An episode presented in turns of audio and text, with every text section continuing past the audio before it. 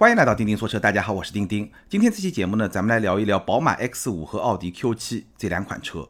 那奥迪 Q7 呢，不久之前刚刚完成了一次中期改款，宝马 X5 呢是在二零一八年的年底完成的一次换代。只不过呢，我们也一直没有聊过。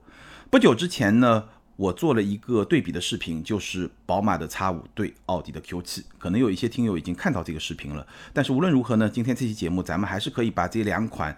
非常针锋相对的竞争对手拿出来放到一起来好好的聊一聊，毕竟咱们音频的节目时间会更加的充裕，可以聊得更加的细致。而且呢，在这期节目的最后呢，我也会跟大家来分享一下，如果说你对这两款车感兴趣，你想买叉五或者买 Q 七，怎么买会更加的合适？这部分内容呢，我在视频里面也没有聊到。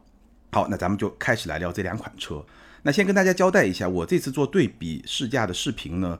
用的是宝马 X5 的六缸顶配车型，八十四万九千九，对奥迪 Q7 的六缸次顶配，八十六万六千八，也就是 Q7 除了那款限量版的九十多万，接近一百万的那款车之外，最高配置的这么一个车型。那当然了，八十多万的宝马和奥迪的 SUV，整体的产品力肯定是没有什么太大问题的。它们之间的差别呢，主要表现在两方面，第一呢就是性格上。调性上有一些差别。那第二呢，就是在某一些的科技配置的表现上，确实会有一些差别。当然了，方方面面有一些小的，可能这些方面宝马好一点，那些方面奥迪好一点，都是会有。那今天节目里面呢，跟大家非常细致的会来分析一下。好，我们就从外观开始说起。那通常情况下呢，我觉得外观也没有什么必要去多说，因为大家自己会看嘛，对吧？只不过呢，聊到 Q7 和 X5 这两款车呢，我觉得有几个要点还是可以聊一聊。比如说这一代的 Q7，这一代的 Q7 应该说市场表现和上一代 Q7 相比呢，还是有比较明显的差距的。最重要的原因是什么呢？就是这一代的 Q7 啊，它从外观上来看，这个气势确实有一点不足。尤其是你从侧面去看，你会发现这一代的 Q7 啊，它整个车身的比例、车长、车高的这个比例关系啊，特别像是一辆跨界的旅行车，它不太像一辆高头大马的这种 SUV，它有点修长那个体型。那这么一种设计呢，我觉得是奥迪有点过于激进、过于追求年轻化、运动化的这么一个结果，所以这个设计其实不是很成功，市场不是很受欢迎。那结果是什么呢？一个直接的结果就是当时的奥迪的设计总监艾格就离职了。那这个人呢，我们在上一期节目也聊到，后来呢，他就成为了比亚迪的全球设计总监。所以这一代比亚迪设计能力的提升，从某种角度上来说，可能还要感谢这一代 Q7 一个相对。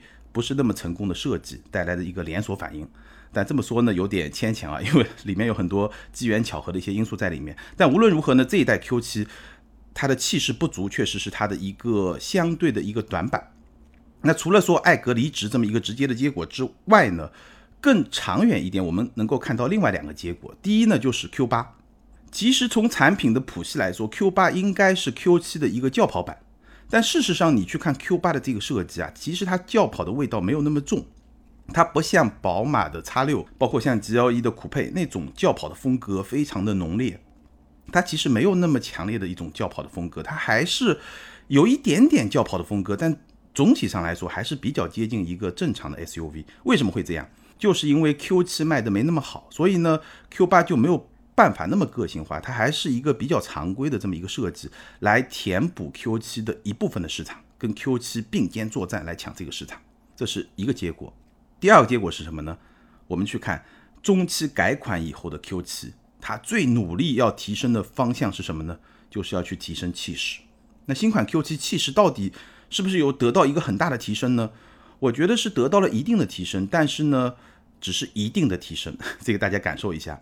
具体来说呢，你去看这个车头，新款 Q7 的车头跟 Q8 很像，它是一个网格状的一个进气的格栅，老款是横条，横条的格栅。那横条的格栅呢，会营造出车头会显得很宽，这个运动感就会更强一点。而这种网格的进气格栅呢，其实它纵向的高度感会更强，这样呢，整个车的气势就会更强。所以你发现新款的 Q7，就这次中期改款以后的 Q7，它的车头的气势确实是会更加强大的。但是呢，毕竟它只是一个中期改款的车型，所以它车身比例是没有发生改变的。那如果你把 Q7 和 X5 放到一块来比的话，你会发现 Q7 的车身要比 X5 长十四厘米，Q7 超过了五米。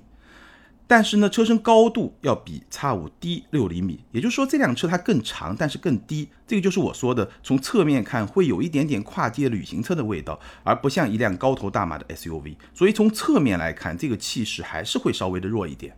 那它整个车身的线条呢，也会更加的平直，更加的舒展，看上去呢会比较的斯文，放在 X 五的边上。所以整体上来说呢，奥迪新款的中期改款以后的这个车型呢。相比于改款之前，它的气势是有提升的。但是你跟叉五停到一块儿，你会觉得这个气势相比叉五呢，还是会稍微弱一点点。那叉五如果跟 Q7 去比呢，几个特点：第一呢，从车身比例上来说呢，它的车长会稍微短一点，但是呢，车身更高，所以呢更加有气势。从车头的角度来说呢，它的车头其实也会比 Q7 的车头更高一点点，而且这个双肾格栅真的是非常非常的大，也是很有气势的这么一个设计。宝马现在这个大鼻孔啊。可能大家争议会比较大。那我个人的观点呢，其实这个大鼻孔放在 SUV 上，我还是比较认的。我觉得确实会让它的气势气场更加的强大。但是放在轿车上呢，这个我可能还是需要有一些时间去接受。七系可能还好一点，但是你看那个四系，新的四系那个车头那么大的两个鼻孔，我可能还是要需要一些时间来接受它。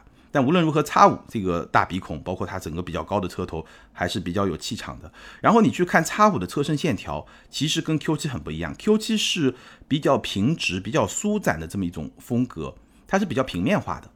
叉五比较立体化，叉五的车身线条，包括整个车身会让你感受到肌肉感比较强，它是立体的一些设计。包括你去看它的尾灯，也是一个比较立体化的设计。这一代宝马车身的线条有很多这种立体化的设计，所以呢。放在叉五这么大体型的一辆车上，也会让你觉得它的气场会更加的强大。所以这两辆车停在一起呢，怎么说呢？我觉得中期改款的 Q7 相比改款之前其实是有提升的，但是跟叉五来比呢，气场还是会叉五更强大一点。这个是我的一个观感，我相信很多朋友也会有这么一个观感。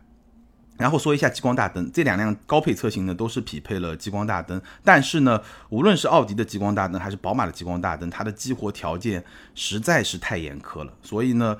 我开了几天时间，两辆车我都没有激活这个激光大灯，这个非常的遗憾，没有体验到。这个大概就是外观的情况。好，我们再来比一比内饰。内饰呢，两辆车的调性其实是很不一样的。其实这种不一样，从外观到内饰到驾驶风格都是一脉相承的。这两款车呢，产品力整体都是没有什么问题，但是呢，他们的风格、他们的调性差别非常大。所以我相信你听完这期节目，如果你在这两款车中间纠结，没有任何可以纠结的。你能够很明确的知道你到底应该选哪一款。内饰呢？奥迪的优点是什么呢？奥迪内饰整体的驾驶舱的品质感是会更好的。它的中控台的上方是用了皮质的包裹，用了缝线，然后呢，还有一些有实木质感的一些木饰。我们看到很多车里面的木饰啊，这个同样是木饰，但是差别是很大的。有些呢会比较廉价，感觉上就是一个木纹外面包了这么一层。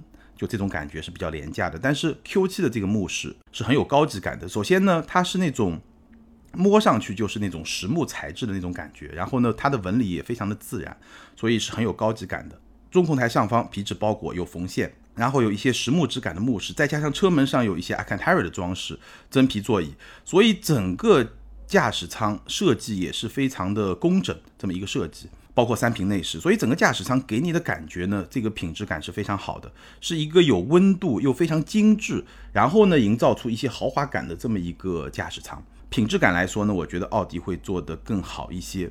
宝马的选材用料呢，相比奥迪就会稍微差一点。宝马中控台上方那个也是软质的搪塑材料，其实跟三系上那个材料是一样的，所以跟。奥迪的这个皮质包裹来比呢，还是会有一些差距，而且宝马这个驾驶舱里面也是没有任何的木饰的，所以呢，选材用料奥迪会更好一点。但是呢，宝马这个内饰的优点或者说特色是什么呢？它的设计会更加有潮流感，它的这个设计啊，有很多几何形状的一些设计元素，然后有很多亮色金属的一些设计的元素，包括一个水晶的挡把。很小巧的一个水晶挡把，很大的一个中控屏，所以你去看这个内饰整体的感觉呢，它的潮流感，它的这种设计感可能会比奥迪更强一点，这个是两个车不太一样的地方。科技感的角度来说呢，你一眼看 Q7 的科技感会更强。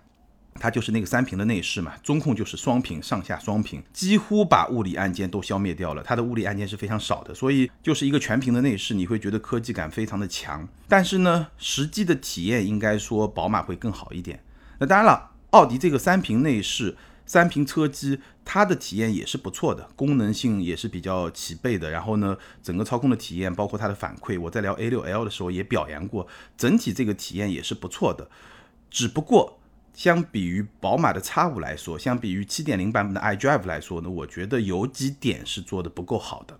宝马 X 五我为什么觉得比奥迪 Q 七更好呢？大概是这么几个点。第一呢，X 五的这个中控屏会更大。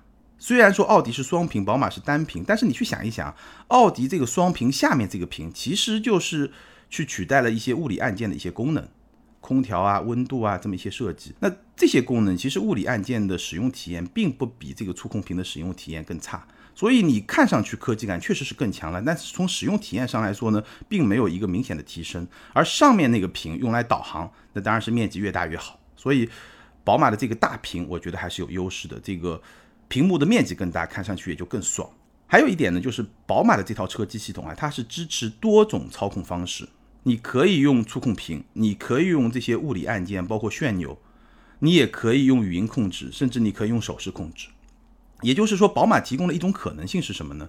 如果你是一个强迫症的患者，对吧？或者强迫症的用户，你不想让你的屏幕上有那么多的指纹，宝马这套系统是完全可以不用触控。光靠那个 iGF 的旋钮，包括那么多的物理的按键去控制这套车机系统的，所以它是提供了非常多的选择的这么一种方案操控的方案。而奥迪它你是没有别的办法，你只能是触控的。所以呢，这个是宝马比较好的地方。还有一点呢，就是宝马的自然语音控制的这个表现比 Q7 会更好一点。所以从这些方面来说呢，我觉得奥迪的这套车机科技感确实会更强，使用的体验呢也不错。但是宝马的这套车机的使用体验会更好一点，尤其是自然语音控制和多种控制方式的这个自由度上会更好一点。另外呢，奥迪因为是这么一个三屏的内饰，中控双屏的设计，它还有一个弊端，就带来一个不太好的结果是什么呢？储物空间不足。其实这一代奥迪好几款车型都有同样的问题，包括 Q5L、包括 A6L 都有同样的问题，就是前排的储物空间是不足的。Q7 这款车前排两个杯架。然后呢，就是一个中央扶手箱，中央扶手箱不大，而且呢，里面有一个手机无线充电的装置，差不多又要占据掉一半的空间，所以储物空间就非常少。然后它在中央扶手箱的前面呢，有一个储物槽，你可以横过来把手机放到这儿，大概就这么一点储物空间。那你主驾可以把手机放到这儿，副驾 手机就没地方放了，对吧？所以整个储物空间呢是比较局促的。相比之下，叉五就会好很多。叉五也是两个杯架，然后杯架前方有两个比较大的储物格，其中一个是手机无线充电，靠左边这一个，靠右边那一个呢放副驾的手机也完全没有问题。这个空间比 Q7 表现就会好很多，而且它的中央扶手箱也会比 Q7 更大。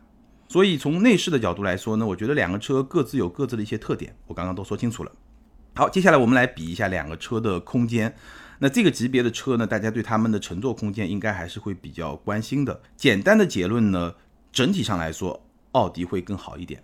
奥迪的后排，以我的驾驶姿势一米七七，前排调好以后，后排腿部空间差不多是两拳出头，而宝马呢是一拳四指，奥迪大概会多出两指到三指的这么一个空间，还是会更加的宽裕一点。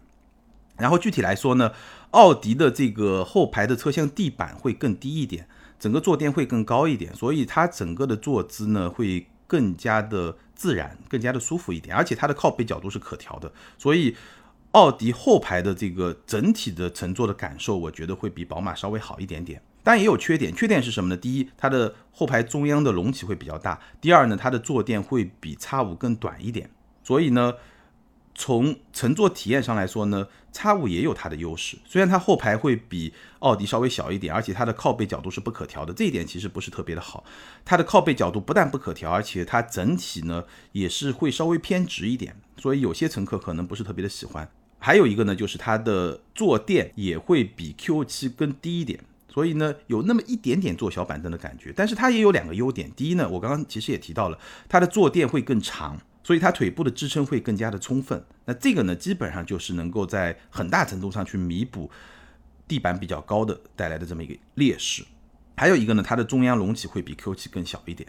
所以整体上来说呢，奥迪会稍微好一点，但宝马呢，我觉得对于正常的身材的用户来说呢，问题也不是很大，大概是这么一个情况吧。好，接下来我们就说一下他们的驾驶。刚刚把静态说完，可能很多朋友心里面已经大概有谱了，哪个车更适合我一点？哦，漏了说一点啊，奥迪现在新款的 Q7，它全系都是三排座，就是全系都是七座椅的这么一个布局，七座的 SUV。那第三排的表现怎么样呢？我觉得基本上就是一个临时使用的一个配置。基本上就是这么一个角色吧。如果说你第三排坐一米六左右的这种小个子女生，短途的临时的使用没有问题。但是如果让我坐在第三排，那膝盖基本上会顶到第二排的这个靠背，所以呢，可能十分钟、二十分钟问题也不大，这个将就一下。但是呢，长途乘坐肯定是不行的，大概是这么一个状态吧。那说完静态部分，可能你已经知道，哎，自己该选哪辆车。但是呢，咱们接着还是要说一说驾驶，而这种。感受驾驶上的感受，我觉得可能能够进一步的坚定你的选择。两款车的驾驶感受可以说差别非常大，但这两款都是六缸发动机的车型。奥迪呢，它的驾驶感受用一个字来形容就是稳；宝马的驾驶感受用一个字来形容就是爽。稳爽，大家自己感受一下。具体跟大家描述一下。Q7 的六缸车型搭载的是 3.0T 的 V6 发动机，加上一个48伏的轻混系统，340马力，500牛米，匹配一个 8AT 的变速箱，机械式的全时四驱，百公里加速是5秒9。然后呢，标配了空气悬架。所以这里面有很多信息点啊，很多知识点，或者说很多这个配置都是很多朋友都非常看重的。8AT 的变速箱，对吧？躲开了双离合，机械式的全时四驱，这个是很多奥迪粉丝很在意的。还有空气悬架。所以这个配置还是比较高的，五点九秒的破百的时间。那宝马呢是三点零 T 的直六发动机，三百四十马力，四百五十牛米，同样是八 AT 的变速箱。但 X Drive 是一个适时的四驱。不过呢，虽然你看宝马它的最大马力是一样的，三百四十马力，对吧？最大扭矩少了五十牛米，然后呢也没有四十八伏轻混系统，而且呢也不是全时四驱。但是呢，X 五的百公里加速是五秒五，比 Q 七还要再快了零点四秒。不仅是在数字上这样，你从实际的操控的感觉来说呢，确实宝马的动力会比奥迪更好，这个也是很明显的有这么一种感觉的。这个是动力储备。那从动力输出的特性来说呢，两款车其实差别也挺大的。奥迪是比较温和的，无论是油门的响应，还是说它降档的响应的速度，都是比较温和的。它不会特别的快，但是也不会特别的慢，就是比较。温和、比较沉稳的那么一种风格，它的动力输出是非常细腻，也是非常浑厚的，但是呢，并不暴力。打个比方，像什么呢？你如果全油门 Q7 加速的时候呢，你会感觉到，你想象一下，就像你是一个小孩子的时候，你可能就七八岁、五六岁的时候，然后你老爸用用他的非常巨大的那个手在背后腰上在推着你往前走，就那股推进很柔和，但是很有力的这么一股推进，这么一个力量就是。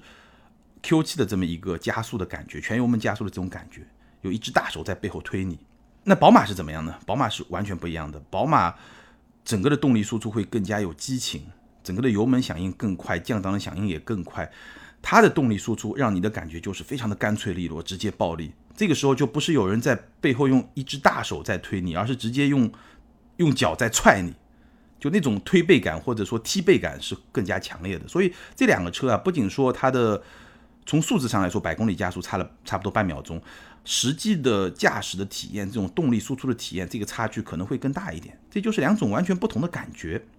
包括说发动机的声浪，Q7 的发动机声浪是非常克制的，但你可以认为是发动机舱的隔音非常的好，你可以这么去认为啊。但它整个的声浪是比较克制的，哪怕你在全油门状态下，红线换挡的时候，它的声浪也不是特别的有激情。而宝马完全不一样，X 五的声浪比 Q 七要高亢很多很多，高亢八度肯定是有的，这个没有什么问题。而且在运动模式下，X 五的这个声浪就更加的有激情，降档时候它是会自动补油的，包括如果你在五千转、五千五百转高转换挡的时候，它还是有回火声的。所以这个完全不同两种风格，一个就是激情四射，一个就是像个武林高手，但是呢，总觉得。有一点力量是藏着的，就那种深藏不露的那种感觉，所以很不一样。这两辆车开起来这种感觉，从动力上来说，操控的感觉也很不一样。Q7 是很沉稳的，其实从某些设置上来说，你会觉得 Q7 更加的运动，尤其是一上手的时候，你会觉得 Q7 更加的运动一点。比如说 Q7 的转向手感会更重，Q7 的转向圈速会更少，Q7 的圈速从中央到最左或最右基本上就是一点二五圈。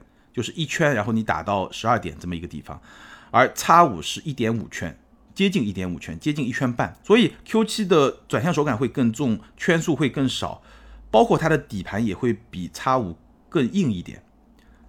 甚至是舒适模式下的 Q7 的底盘也会比宝马的这么一个设定更硬一点，因为我们知道 Q7 搭载了空气悬架，所以它的底盘软硬是可调的。而 X5 我试驾的那辆车是没有搭载空气悬架，X5 的空气悬架是选装的，那那辆车没有选装，它是一个普通的悬架，它的底盘的软硬是不可调的。那从底盘的软硬上来说呢，Q7 的舒适模式甚至也要比宝马 X5 的这么一个底盘会更硬一点，所以你会觉得它是一个比较硬朗的设计。但是呢，它的操控的响应反而没有叉五那么的活跃，没有那么的敏捷，这个差别是很明显的。那宝马呢，你会觉得整个的操控会更加的活跃，虽然说它的转向手感会更轻一点，它的转向圈数会更多一点，它的底盘甚至比 Q7 的舒适模式还会更软一点，但是它的操控响应是会更快的。这两个底盘的调教的特质还是会不太一样。从舒适性的角度来说呢，我觉得两款车都不错，但是呢，也是有一点感觉上的差别的。Q7 它的底盘是非常有质感，它的滤震效果非常的好，但是呢，与此同时它保留的路感也会比 X5 更多一点，更像是一辆非常传统的德国车，就传统的德国车的那种操控的品质，底盘比较坚定，很有质感，但是呢会保留路感。而 X5 呢，它的底盘我刚刚说了会更软一点，它整个的滤震效果会比 Q7 更好。但是呢，你真的经过那种长波的起伏路面的时候呢，它的支撑性又是非常好的。基本上在经过一些长波路面的时候呢，叉五的底盘的支撑性和运动模式下的 Q 七差不多好。所以这个底盘呢，前半段其实还挺舒服的，但是后半段呢又有比较好的一个支撑性。所以从这个角度来说呢，我觉得奥迪的底盘给人的感觉就非常的沉稳，质感很好。但是呢，整个操控响应不是特别的敏捷，而且呢也没有完全导向舒适性。而 X5 的底盘呢，虽然它调的会更软一点，甚至它紧急变道或者说过弯的时候侧倾可能会更大一点，但是它操控响应会更快，它会更加的敏捷。另一方面呢，它的舒适性也非常的出色。那可能你听上去会有点矛盾，这个 X5 是怎么做到的？怎么做到的呢？当然你可以有非常玄学的说底盘调教的功力啊，这些这些我们不去说。我还可以跟你说一点，其实大家可以去关注啊，就是你去看 X5 它的发动机的安装位置。明显会比 Q7 更加的靠后。X 五是一个直列六缸发动机，Q7 是一个 V 六的发动机。那 X 五的发动机最后就是发动机的后端，它的位置差不多是在前轮的后端。我再说一遍啊，X 五的发动机安装位置的最后端，差不多是在前轮的后端，而 Q7 的发动机的安装位置的后端，基本上就比前轴的中心稍微靠后一点点，就比车轮中心。那个地方就前轴嘛，前车轮两个车轮中心连线，这个就前轴嘛，就比前轴稍微靠后一点点。所以整体上来说，你可以认为 Q7 的发动机的安装位置要比 X5 更靠前，Q7 的后端比 X5 的后端发动机的后端要靠前接近半个车轮的这么一个位置。那我们知道，发动机的重量其实在整个车的配重这个关系里面是一个非常重要的这么一个因素，发动机是很重的。所以呢，宝马这么一个更加靠后的发动机的安装位置有两个好处。第一，从配重的角度来说呢，它整个的前后轴的负荷会更加接近五十比五十，这是第一。第二呢，因为发动机的重量很重，那这块重量呢，它靠后了以后，它其实会更加接近整个车身重量的，或者说整个车身更加中央的这么一个部分。那当你的重量更加集中在车身中央部分的时候呢，你的操控响应就会更好。这也就是为什么中置发动机的跑车它的操控响应会比前置发动机的跑车会更好，这么一个原因。这个点其实我之前说过。那这个因素，这个物理结构上的因素，在 X 五和 Q 七的这么一个对比中是能够看得比较明显的。正是因为有了这么一个基本的不同，所以呢，你会觉得 X 五的操控响应会比 Q 七更快。哪怕说它的底盘调教的更舒适一点、更软一点，但它整车的这个操控响应也会更快。其实，在一些轿车上，我们也能够看到一些区别。为什么说纵置发动机的一些轿车，它整体上来说，它的操控的表现更容易比横置发动机的一些轿车会更好一点？也是这么一个原因。包括我们之前聊阿尔法罗密欧的朱丽叶，你看它的发动机的安装位置也是比较靠后的，所以它的操控也会比较好一点。当然了，这么一个安装位置也是有缺点的，对吧？凡是有利必有弊嘛。那最大的弊端是什么呢？就是它对车厢空间的挤占就会更大一点。所以简单来说，你可以理解为宝马 X5 的这么一个设计，它就是牺牲一定的空间换来更好的操控，大概就是这么一个逻辑。所以呢，Q7、X5 这两辆车，它在驾驶的层面，无论是动力输出的表现，还是说操控的感受来说，这两款车差别是非常明显的。Q7 是一辆开上去非常非常沉稳的车。质感很好，然后呢，整个动力输出呢不是很积极，不是很快，不是很有激情，但是很稳，后劲很足，很从容，这么一种驾驶的风格。而叉五呢，一方面做的非常的舒适，另一方面呢，它整个操控的表现，包括它动力输出的感受，也会更加的有激情，感觉上叉五会更加年轻一点，而 Q 七呢会更加沉稳一点。叉五呢就像一个。年轻人 就很有活力的年轻人，而 Q7 呢可能年纪稍微大一点，很稳，但是呢实力仍然非常的强劲，所以这两个车很不一样。而这种分别啊或者这种差别，其实跟他们在外观内饰整体营造出来的感觉，我觉得还是比较一致的。所以这两个车的整体的风格和性格的差别，全方位来说还是比较明显的。Q7 是一个更加沉稳的车，而 X5 是一个更加有活力的车，大概可以这么来形容。最后呢，简单说一下他们的 L2 级别的辅助驾驶。那我试驾的这两款车，x 五的 L 二级别辅助驾驶是标配，然后 Q 七上呢是一个选配。那实际表现怎么样呢？简单来说呢，奥迪比较差，宝马比较好。奥迪的 L 二级别辅助驾驶 ACC 就自适应巡航是不错的，无论是有车插入或者说加速减速都是比较平顺的。但是它的车道居中保持是做的不好的，基本上它只能在车道快要偏离的时候，你车快要离开这个车道的时候，给你一个纠正性的这么一个动作，它没有办法持续的居中保持。而宝马是可以做到持续的居中保持的，整个居中保持的整体的表现比 Q7 是要好很多的。不过呢，也不算是最好。它跟特斯拉来比的话，它在居中保持修正方向的时候呢，它整个修正的感觉没有特斯拉那么的顺滑，它还是会有一下一下那种修正的感觉，但是比 Q7 还是会好很多，它是能够居中保持的。另外呢，宝马还有一个功能呢非常好，就是在低速的情况下，它是允许你双手离开方向盘，长时间的跟车这么一个功能，这个也是非常好的一个体验。那大概从驾驶感受上来说呢，两款车的差别还是会非常的明显。好，那最后一部分呢，就是我之前跟大家说的，跟大家聊一聊，如果你对叉五和 Q 七这两款车感兴趣，你可以怎么来买？Q 七呢，我觉得你可以考虑四缸车型。虽然我这次试驾的是六缸车型，但是我觉得你可以考虑四缸车型。为什么这么说呢？当然了，六缸它整个动力输出的细腻啊，这种。后劲啊，肯定会比四缸更好，但是呢，因为它的调教没有那么的积极，没有那么的敏捷，没有把动态作为一个很重要的点给发挥出来，所以我觉得买四缸和买六缸的差别没有那么的大。当然了，现在 Q7 的四缸车型是只有限量版，但是我相信未来一定会有走量版。那如果说四缸的 Q7 打完折能到六十万左右，我觉得还是一辆挺香的车，还是一辆非常不错的车。整个车的空间的表现、实用性的表现、静音的表现、设计，对吧？整个的体感，只要你觉得它这么一个外观的设计是你看得上的话，那我觉得四缸 Q7 六十万左右的裸车价终端还是挺香的一款车。那如果你要买宝马呢，买 X5 呢，那我是强烈的推荐买六缸车，因为宝马 X5 这个车的定价其实我有点看不懂，我觉得有点匪夷所思，这个定价。我不知道怎么去理解它的这么一个定价。为什么这么说呢？？x 五的六缸车型两款，七十五万九千九和八十四万九千九。但我试驾的这个八十四万九千九是顶配了。但是呢，我觉得七十五万九千九这款车是非常非常值得推荐的。为什么这么说呢？因为宝马的四缸车型是六十九万九千九，差了六万块钱。六万块钱差了什么？我给你说一说，你肯定会吓死人。六万块钱，你从四缸变成了六缸，然后你还多出了一些什么样的配置呢？激光大灯。哈曼卡顿的音响、手机无线充电加上 WiFi 热点、增强型的泊车辅助功能，包括后视摄像机、包括自动泊车、循迹倒车功能和三百六十度影像，这么多功能加起来六万块钱，超值。为什么说超值呢？我们看一下，激光大灯单独的选装价是两万两千块钱，哈曼卡顿音响加手机无线充电再加 WiFi 热点单独的选装价格是一万零五百，然后增强型泊车辅助系统大概也是一万多块钱吧。因为它跟别的一些配置打包在一块，所以不太算得出来。但是我们可以大概估算，就一万多块钱，光是多出来的配置就差了四万块钱。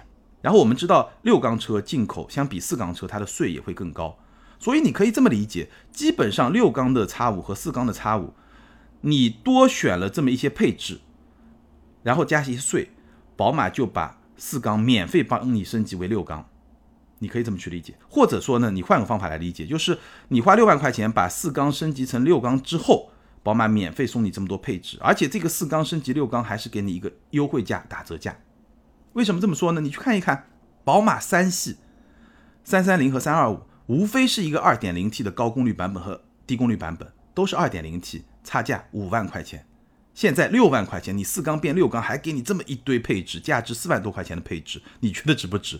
所以我觉得我不太理解宝马的这么一个定价的逻辑啊，因为如果我们不考虑终端折扣的话，那这个六缸相比四缸实在是太值了，所以我觉得这个。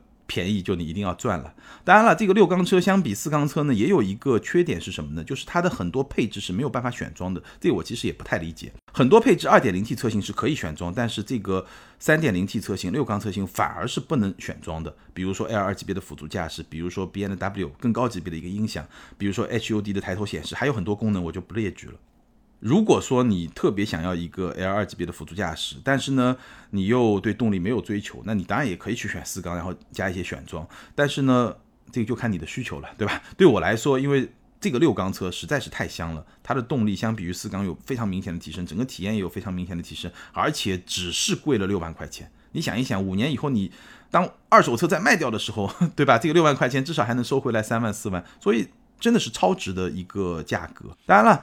这个只是基于官价，对吧？那如果说整个市场都觉得这个六缸车更值钱，那有可能它在终端的折扣就没有四缸车那么大，所以这个价差可能会拉大。这个就是我们不去说了，这个就是后话。但无论如何呢，基本上奥迪我觉得买四缸就行，宝马呢，我觉得你就一定要去买六缸。好，以上就是这期节目关于宝马 X5 和奥迪 Q7 的全部内容。两辆车产品力整体上来说都没有什么太大的问题，但是呢，差别非常的明显。那对于这两款车，你有什么样的看法？如果是你，你会选哪一款呢？欢迎在评论区留言，跟更多的听友和钉钉来进行交流和互动。还是那句老话，留言和评论永远都是对钉钉最大的支持。那今天的听友互动呢，会暂停一期，因为这周一咱们更新了一期节目，而我在录今天这期节目的时候呢，还没有看到大家的留言和评论，所以呢，咱们就暂停一期。下一期节目我们会把上一期节目和这一期节目的留言统一来跟大家进行互动。好，今天就聊到这儿，也欢迎你在各个平台关注我们的长视频节目，或者在抖音和快手关注我们的短视频节目。感谢大家的支持和陪伴，拜拜。